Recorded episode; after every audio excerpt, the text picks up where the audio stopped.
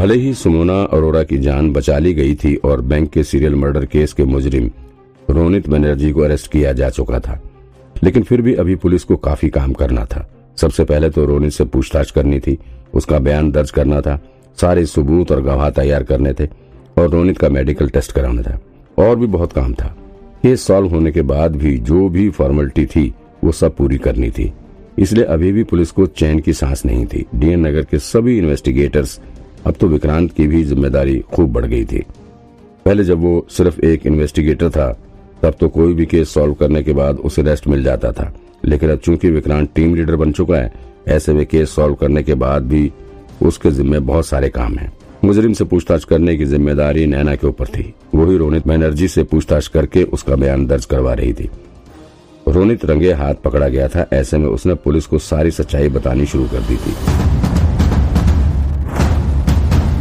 वैसे तो विक्रांत को पहले से ही सारी कहानी के बारे में पता था, लेकिन फिर भी जब रोनित ने सारी कहानी बताई तो वो थोड़ा अनकंफर्टेबल हो गया था। आज एक बार फिर से डीसीपी डिसूजा की कही हुई बात सच होती दिख रही थी। डीसीपी डिसूजा साहब हमेशा कहा करते थे कि हर जुर्म के पीछे किसी की आँखों से बहा हुआ काफ़ी आँसू होता है। सच में अगर रोनित बनर्जी के साथ यह हादसा ना हुआ होता तो उसकी ज़िंदगी कुछ और ही होती।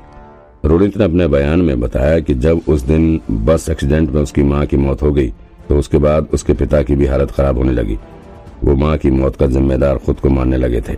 वो कहते थे कि अगर मैं उस दिन दोनों को लेने के लिए बदलापुर चला गया होता तो शायद ऐसा कभी नहीं होता। इसी दुख में रोनित के पिता को गहरा सदमा लगा था। वो दिन पर दिन बीमार होते चले गए और फिर धीरे धीरे उनका बिज़नेस भी चौपट होने लग गया। जब बिज़नेस डूब गया, तब वो और ज़्यादा बीमार हो गए। और फिर अंत में उसकी भी जान चली गई पिता की मौत के बाद रोनित को और गहरा सदमा लगा। रोनित को यही लगता था कि उस दिन बस में बैठने की वजह से और माँ को जो खाना नहीं मिला, उसी वजह से उसकी माँ की जान चली गई रोनित का आज भी यही मानना है कि अगर उस दिन बस में फंसे दूसरे पैसेंजर्स ने उसका खाना ना छीना होता तो शायद आज उसकी माँ ज़िंदा होती और उसके बाप को भी कुछ ना हुआ होता। उसकी फैमिली एक हैप्पी फैमिली होती। लेकिन एक एक्सीडेंट ने उसकी ज़िंदगी बर्बाद करके रख दी। लेकिन पहले उसकी माँ की मौत हुई और फिर बाप का भी साया छूट गया। सब कुछ बदल चुका था। उसी वक्त रोनित ने सोच लिया था कि वो उन सभी को भूख से तड़पाएगा, जिनकी वजह से उनकी माँ की जान गई थी। इसके बाद जब रोनित तकरीबन 26 या 27 साल का हुआ, तब उसने अपना बदला लेना शुरू किया। उसने पहले कत्ल के अंजाम देने से पहले खुद के अंदर काफ़ी बदलाव लाए। सबसे पहले तो उसने खुद को दुनिया से बिल्कुल अलग कर लिया। वो अकेले ही रहने लग गया था। ना कोई दोस्त, ना ही कोई रिश्तेदार। किसी से भी मतलब नहीं रखता था। उसने अपने पिता की ही बसाई हुई कॉलोनी में अपना ठिकाना बनाया और फिर उसने ही एडवांस में गैरेज के नीचे बेसमेंट बनवाया था। बेसमेंट के भीतर उसने एक और कमरा बनवा रखा था। वहाँ पर उसने वैक्यूम सील बनाने वाली एक मशीन भी लगवाई थी। रोनित ने प्रॉपर तरीके से पूरी तैयारी की थी। उसने अपना सबसे पहला शिकार मिस्टर मेहता को ही बनाया। क्योंकि उन्होंने ही सबसे पहले रोनित के खाने का बैग उठाया था और उन्होंने ही रोनित की माँ का खाना छीना था। ऐसा रोनित का मानना था।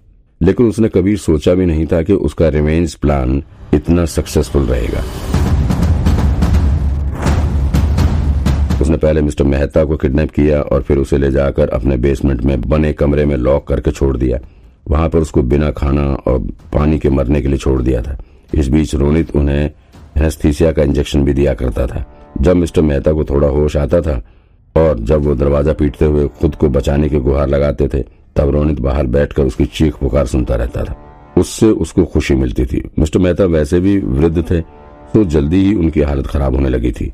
हफ़्ते भर के भीतर ही मिस्टर मेहता की मौत हो गई। जब दो तीन दिन तक मिस्टर मेहता के दोबारा से चीखने चिल्लाने की आवाज़ नहीं आई, तब रोनित को कंफर्म हो गया कि उसकी जान जा चुकी है। फिर उसने उनकी डेड बॉडी को बाहर निकाला और फिर वैक्यूम सील मशीन में रखकर उसे पैक कर दिया। फिर एक सूटकेस में भरकर उसे बैंक के लॉकर रूम में ले जाकर रख दिया। यहाँ पर भी विक्रांत का शक सही निकला। रोनित इस वजह से सबको लॉकर रूम में रख रहा था क्योंकि उसकी माँ ने ही बैंक ऑफ़ महाराष्ट्र में लॉकर रूम शुरू करवाया था। वो अपनी माँ को श्रद्धांजलि देना चाहता था। इसी तरह उसने अपने बाप को श्रद्धांजलि देने के लिए ही उनके द्वारा बनवाई गई प्रॉपर्टी में ही विक्टिम्स की जान ली थी। ऐसा ही वो सभी विक्टिम्स के साथ करता था।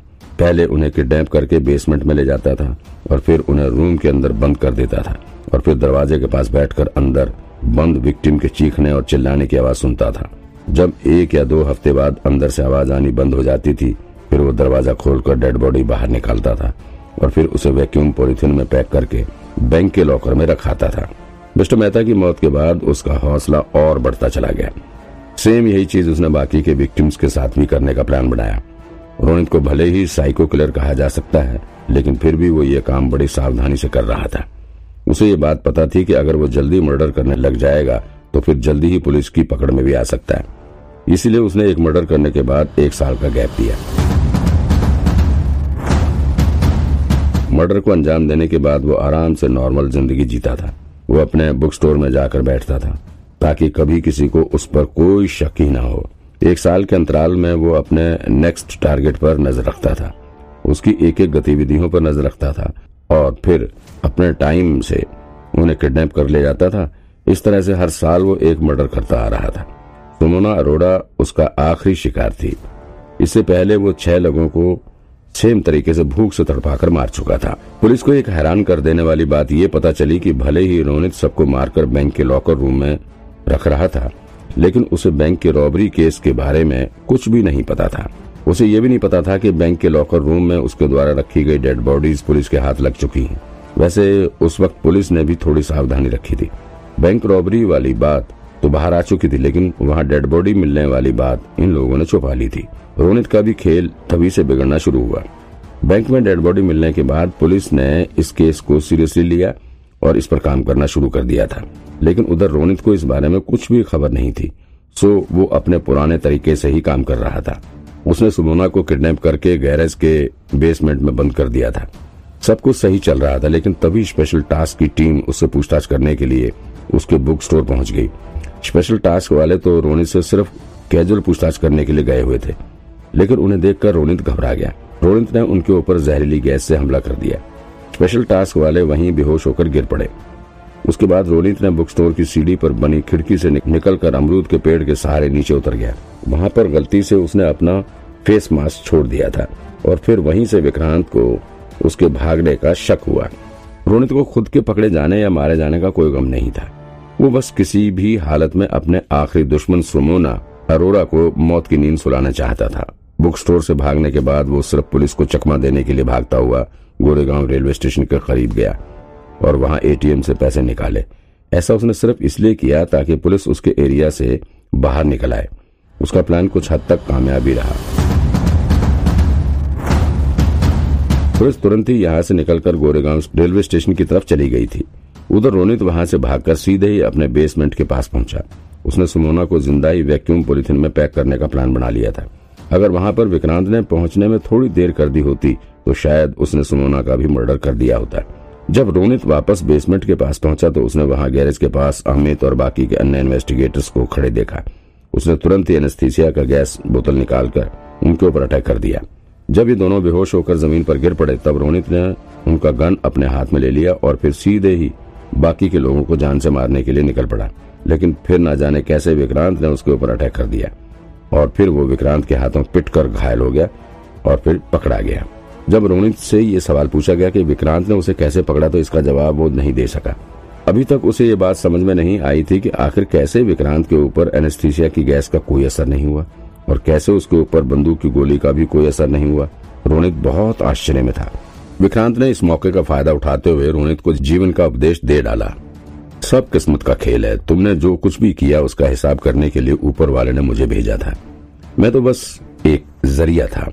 बाकी जो जैसा करता है, उसे वैसा ही परिणाम भुगतना पड़ता है। अब रोनित के पास कहने के लिए कुछ भी नहीं था। सारी बात खत्म होने के बाद विक्रांत ने रोनित से सवाल किया अच्छा रोनित, ये बताओ सुनोना अरोड़ा को मारने के बाद तुम क्या करते?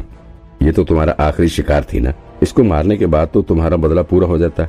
तुम्हारे हिसाब से तुम्हारी माँ की आत्मा को शांति भी मिल जाती। लेकिन फिर उसके बाद क्या? अब आगे तुम क्या करने वाले थे? रोनित के पास इस सवाल का कोई जवाब नहीं था। वो बस चुपचाप विक्रांत की आँखों में झाँक रहा था। मानो वो कहना चाह रहा था कि सुनोना को मारने के बाद उसकी ज़िंदगी का मकसद पूरा हो जाता है। उसे फिर किसी चीज़ की परवाह नहीं होती। फिर जो भी होता, जैसा भी होता, हर कंडीशन में वो खुश रहता। असल मायने में उसे ज़िंदगी की कोई परवाह ही नहीं थी। विक्रांत भी उसे बड़े ध्यान से देखने लगा। उसे यही लग रहा था कि वाकई में हर केस के पीछे एक दुख भरी कहानी होती है। रोनित भी हाथ काटने वाले केस की मुजरिम आशिमा या बैंक के रॉबरी केस वाले मुजरिम की तरह ही बहुत गहरे सदमे से गुजरा था। लेकिन अगर इन्हें सही समय पर कोई सही रास्ता दिखाने वाला मिल गया होता तो शायद ये केस ना हुआ होता, और शायद इतना बड़ा सीरियल मर्डर केस भी नहीं हुआ होता, और आज रोनित बनर्जी भी कहीं अपनी खुशहाल ज़िंदगी जी रहा होता, क्योंकि दुख किसके जीवन में नहीं है? हर इंसान किसी न किसी समस्या से किसी न किसी दुख से लड़ रहा है। और हर इंसान के दुख का कारण कहीं न कहीं दूसरा इंसान ही है। लेकिन इसका मतलब ये तो कतई नहीं है कि सब इंसान अपना बदला लेने के लिए निकल पड़े। जब रोनित की माँ बस में बैठकर अपनी आखिरी सांस ले रही थी, और रोनित के सिर पर अपना हाथ फेरा था, तब उनकी यही मंशा थी कि उनका बेटा एक खुशहाल ज़िंदगी जिए, उसे कभी कुछ तकलीफ़ ना हो। उसकी माँ भी कभी ये नहीं चाहती रही होगी कि उसका बेटा उसकी मौत का बदला ले। बैंक का सीरियल मर्डर केस सॉल्व हो चुका था। रोनित के साथ जो हुआ था, वो सही था या गलत, ये कोई नहीं जानता, लेकिन उसने जो कुछ भी किया, वो गलत था, बिल्कुल गलत।